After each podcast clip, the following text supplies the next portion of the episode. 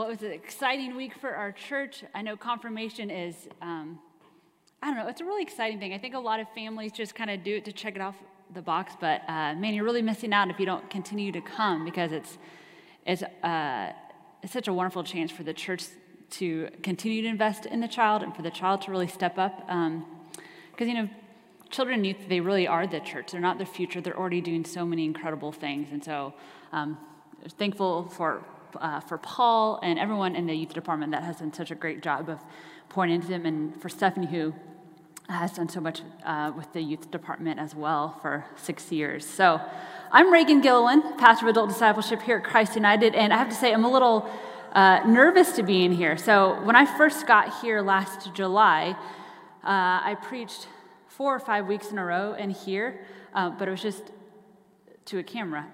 and so I've actually never been with people in the room.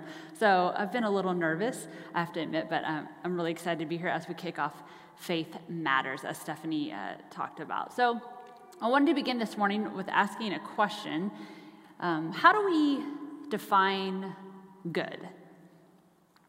We probably have um, different rankings, different qualifiers. Uh, I'm sure if I were to ask this entire room who or what is good, we'd probably have a lot of different answers. Because, you know, we've all had different life experiences. We've all have different backgrounds. We've been raised differently. We vote differently. So many th- things influence how we come to decide what is good and what is not. And so, really, at the end of the day, we're just different, right? There's no way around it. We're, we're simply different. And because of that, sometimes, not always, but sometimes, people have decided that some people are more right than others, or maybe they're better than others. Maybe some are just more good than others. And like Peter, who we are going to read about today, we have forgotten at the very core that all of us carry the image of God.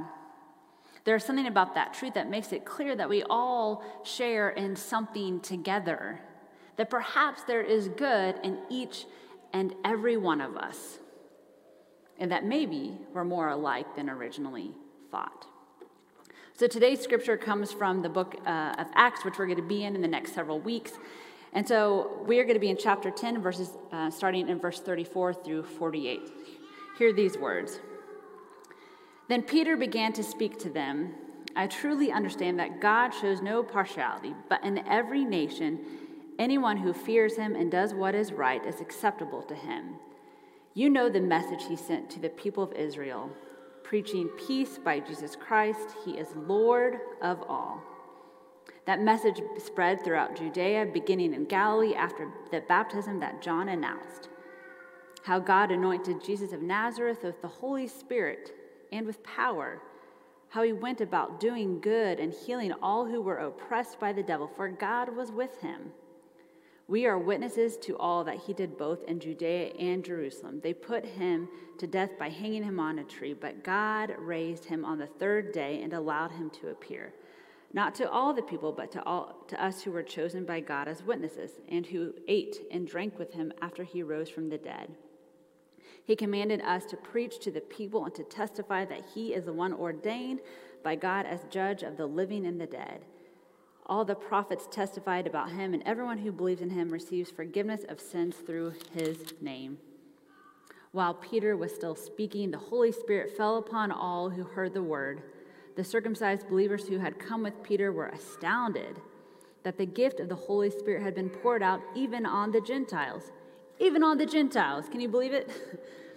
For they heard them speaking in tongues and extolling God. Then Peter said, Can anyone withhold the water for baptizing these people who have received the Holy Spirit just as we have? So he ordered them to be baptized in the name of Jesus Christ. Then they invited him to stay for several days. The word of God for the people of God. Thanks be to God.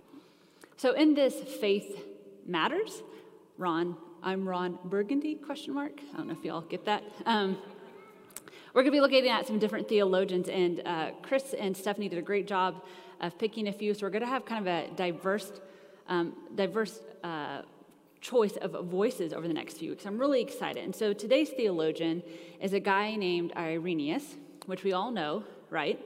You all have his books on your nightstand, I'm sure. I'm sure you read him every night. But in case you, it's been a while since you've read him, uh, he was born in 130 AD and is considered really one of the first theologians. His writings actually predate when the New Testament was fully uh, finalized on, when it was canonized. And what I really love about him, um, other than he's very easy to read, unlike a lot of the theologians we read in seminary, um, is that he really comes across more as a pastor than anything else. He was really passionate about leading people to know that this God that we follow is a great God of love and is creator overall. And so I really appreciate all of his writings and his whole philosophy, especially when he honed in on that we carry the image of God, every single one of us, and that we are wonderful creations and that we are good. And so we have this incredible worth and dignity because we were created with, with purpose, with love, that with intention.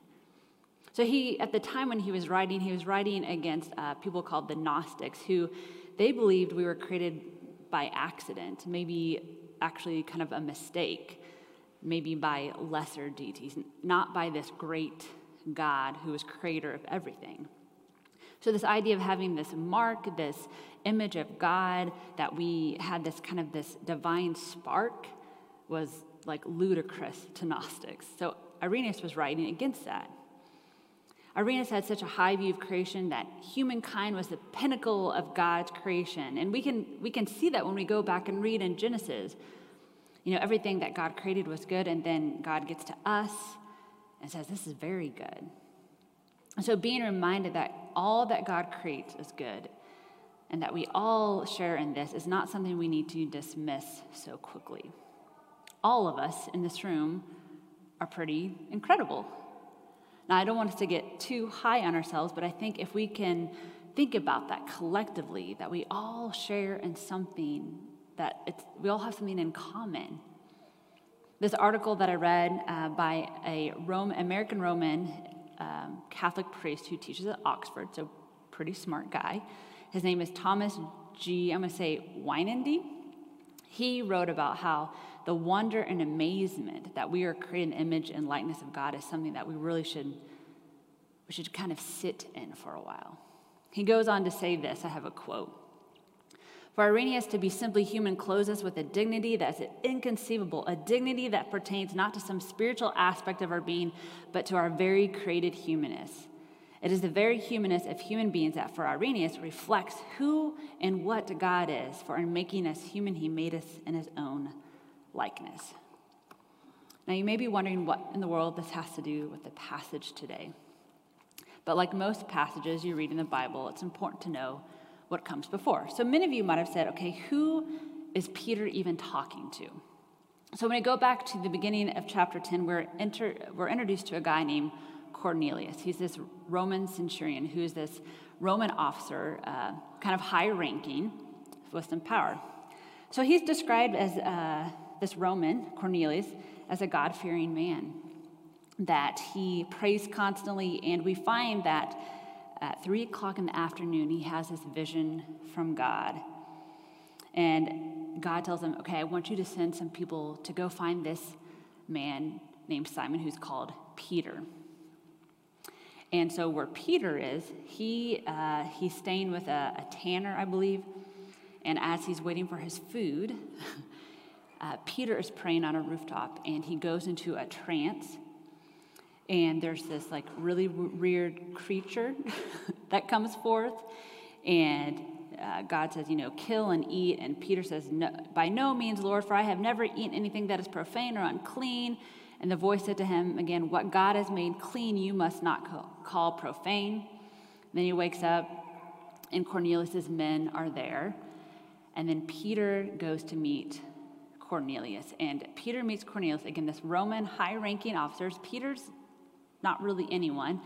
And Cornelius like falls at his feet and kind of begins to worship him. And Peter's like, no, no, no, no. But he's having this moment with Cornelius, kind of. So I want you to imagine that you are Peter in this moment. And I love Peter. He is so entirely flawed. He's such a knucklehead, but you cheer him on all the time. You're always like, come on, Peter, you can do it. You can get it. You can get it this time. And he's kind of this underdog that we're always cheering for. But I want you to imagine Peter in this moment meeting Cornelius. Peter is a very good Jew, entirely committed and faithful um, to his beliefs. He loves the law, he lives by the law. You've also grown up under Roman rule, you've been oppressed by it. And then you've also literally walked with Christ, the awaited Messiah. You've been in that inner circle, you had a front row seat, you were chosen. And then being a Jew, you knew that you were God's chosen people. You had grown up thinking you were the ones. You were special. You weren't a Gentile, you weren't a Samaritan, you were a Jew. And then the Romans had been part of crucifying your Lord and Savior. And so Peter had a hard time with Cornelius because Cornelius represented so much of who Peter was not to associate with. He was an enemy. And to be in the mix uh, with the company of a Gentile was a no no. That's why Peter in that vision said, you know, talks about clean and profane things, because if you eat with a Gentile, you're going to have unkosher food, be unclean, all of that. But maybe what was most on Peter's mind was, you know, Cornelius, were you part of ordering certain soldiers to crucify my Lord? I don't, I don't know. so Peter was uncomfortable because he had been taught a different way. Maybe not necessarily from Jesus himself, we'll talk about that, but he had been conditioned his whole life to think very differently about a Roman, especially a Roman soldier, a centurion, one with quite a bit of power. They were scary and they were mean and they were a threat. Now, you would think that Peter would have gotten it sooner he would have been happy to go visit Cornelius. Like he would have been jumping at joy to share the gospel with someone new, someone outside. I mean, he had traveled and listened to, to Christ. He had been with, with Jesus when Jesus took time to talk with those who were sinners, when, when Jesus had literally touched people that were unclean, the lepers, and, and all that. He had eaten in homes of sinners. He had given forgiveness to the worst of the worst. He made time for those who Jews had often um, been afraid of or said, oh, oh, we need to forget about them. He spoke of parables highlighting sons that ran away that were foolish, rich men that didn't get couldn't give up things about a Samaritan who took care of someone and that we needed to model our lives after Samaritan. And yet Peter still struggled talking with Cornelius. I think Peter had forgotten for a moment who Christ came for. It wasn't just one person, it was for all. It was for all humankind, for all of history, for who we think are good and for those who we think are bad. Jesus did not come for one person, not for one people group, and not for one nation. When we go back in the very beginning of Acts in, in 1 8, it says this. I'm going to read off the screen because pages stick together. Um, but you will receive power when the Holy Spirit has come upon you, and you will be my witness in Jerusalem and all Judea and Samaria and to the ends of the earth. This is Jesus' kind of final instructions to disciples when they're huddling up and Jesus is putting his hands and he's like, okay, break. This is what the game plan is.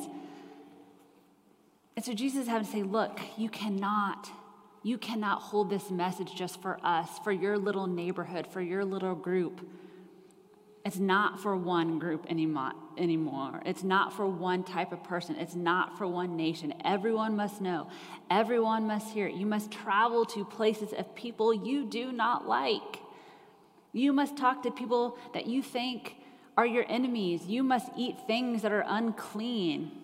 Every wall that you want to build up, you have to tear it down. Where there's a border, I want you to cross it. And when there is fear or worry, I need you to let it go.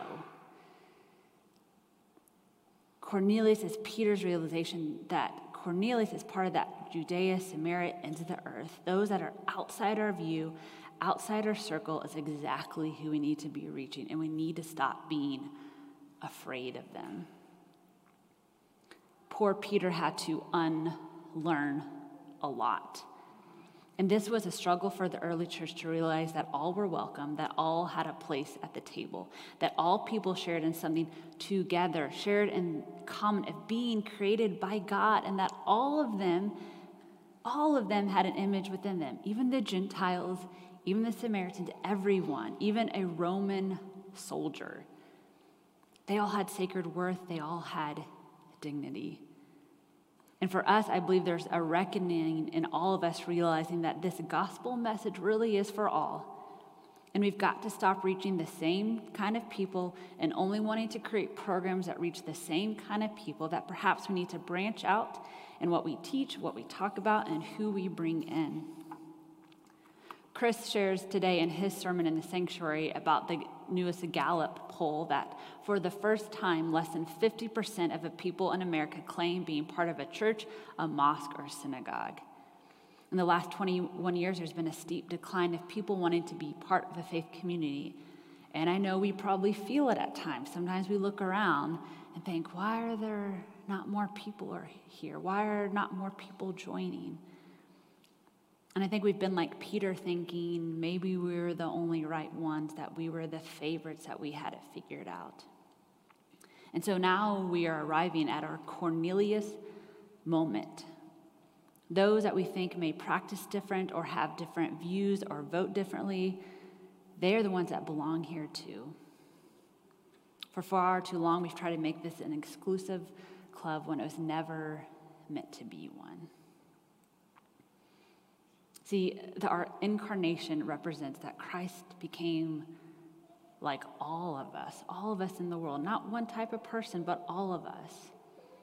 And so all of us can be seen in Christ and God's image in all of us. And so, there, therefore, this movement, this following of Christ, is not for one type of person. In fact, there are other ways to worship God, and the practices that people do can be faithful. Like, we need to stop getting caught up with, like, well, I read that scripture different, so you must not be faithful. Or you don't raise your hands high enough when you praise, you're not doing it right. I mean, we get really nitpicky about things. And so I think we need to focus more on the common humanity that we all share, that we're all created by God, carry the image, and that we are good. Irenaeus wrote this In his immeasurable love, he became what we are to make us what he is. And that was for all. He became like all of us.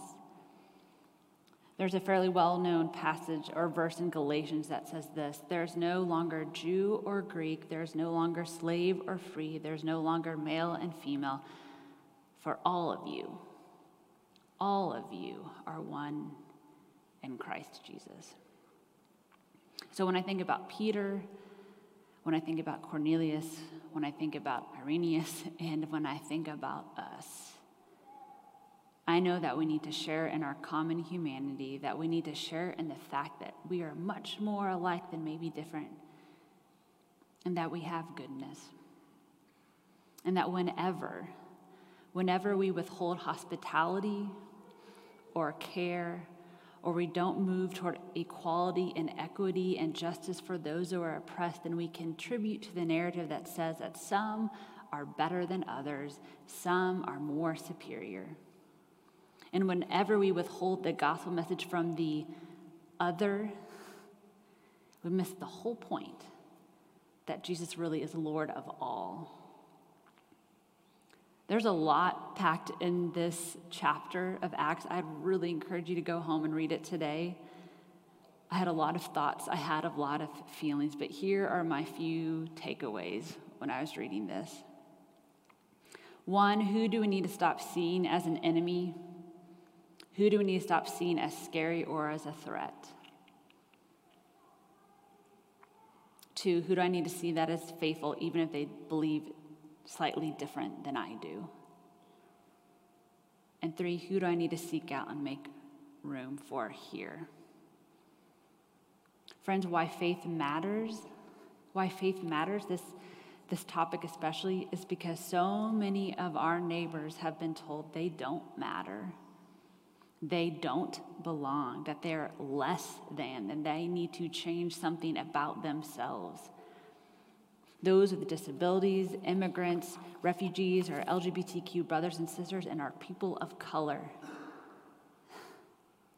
And this passage reminds me that they all belong, every single one, because they all, every single one of them, carries God's image.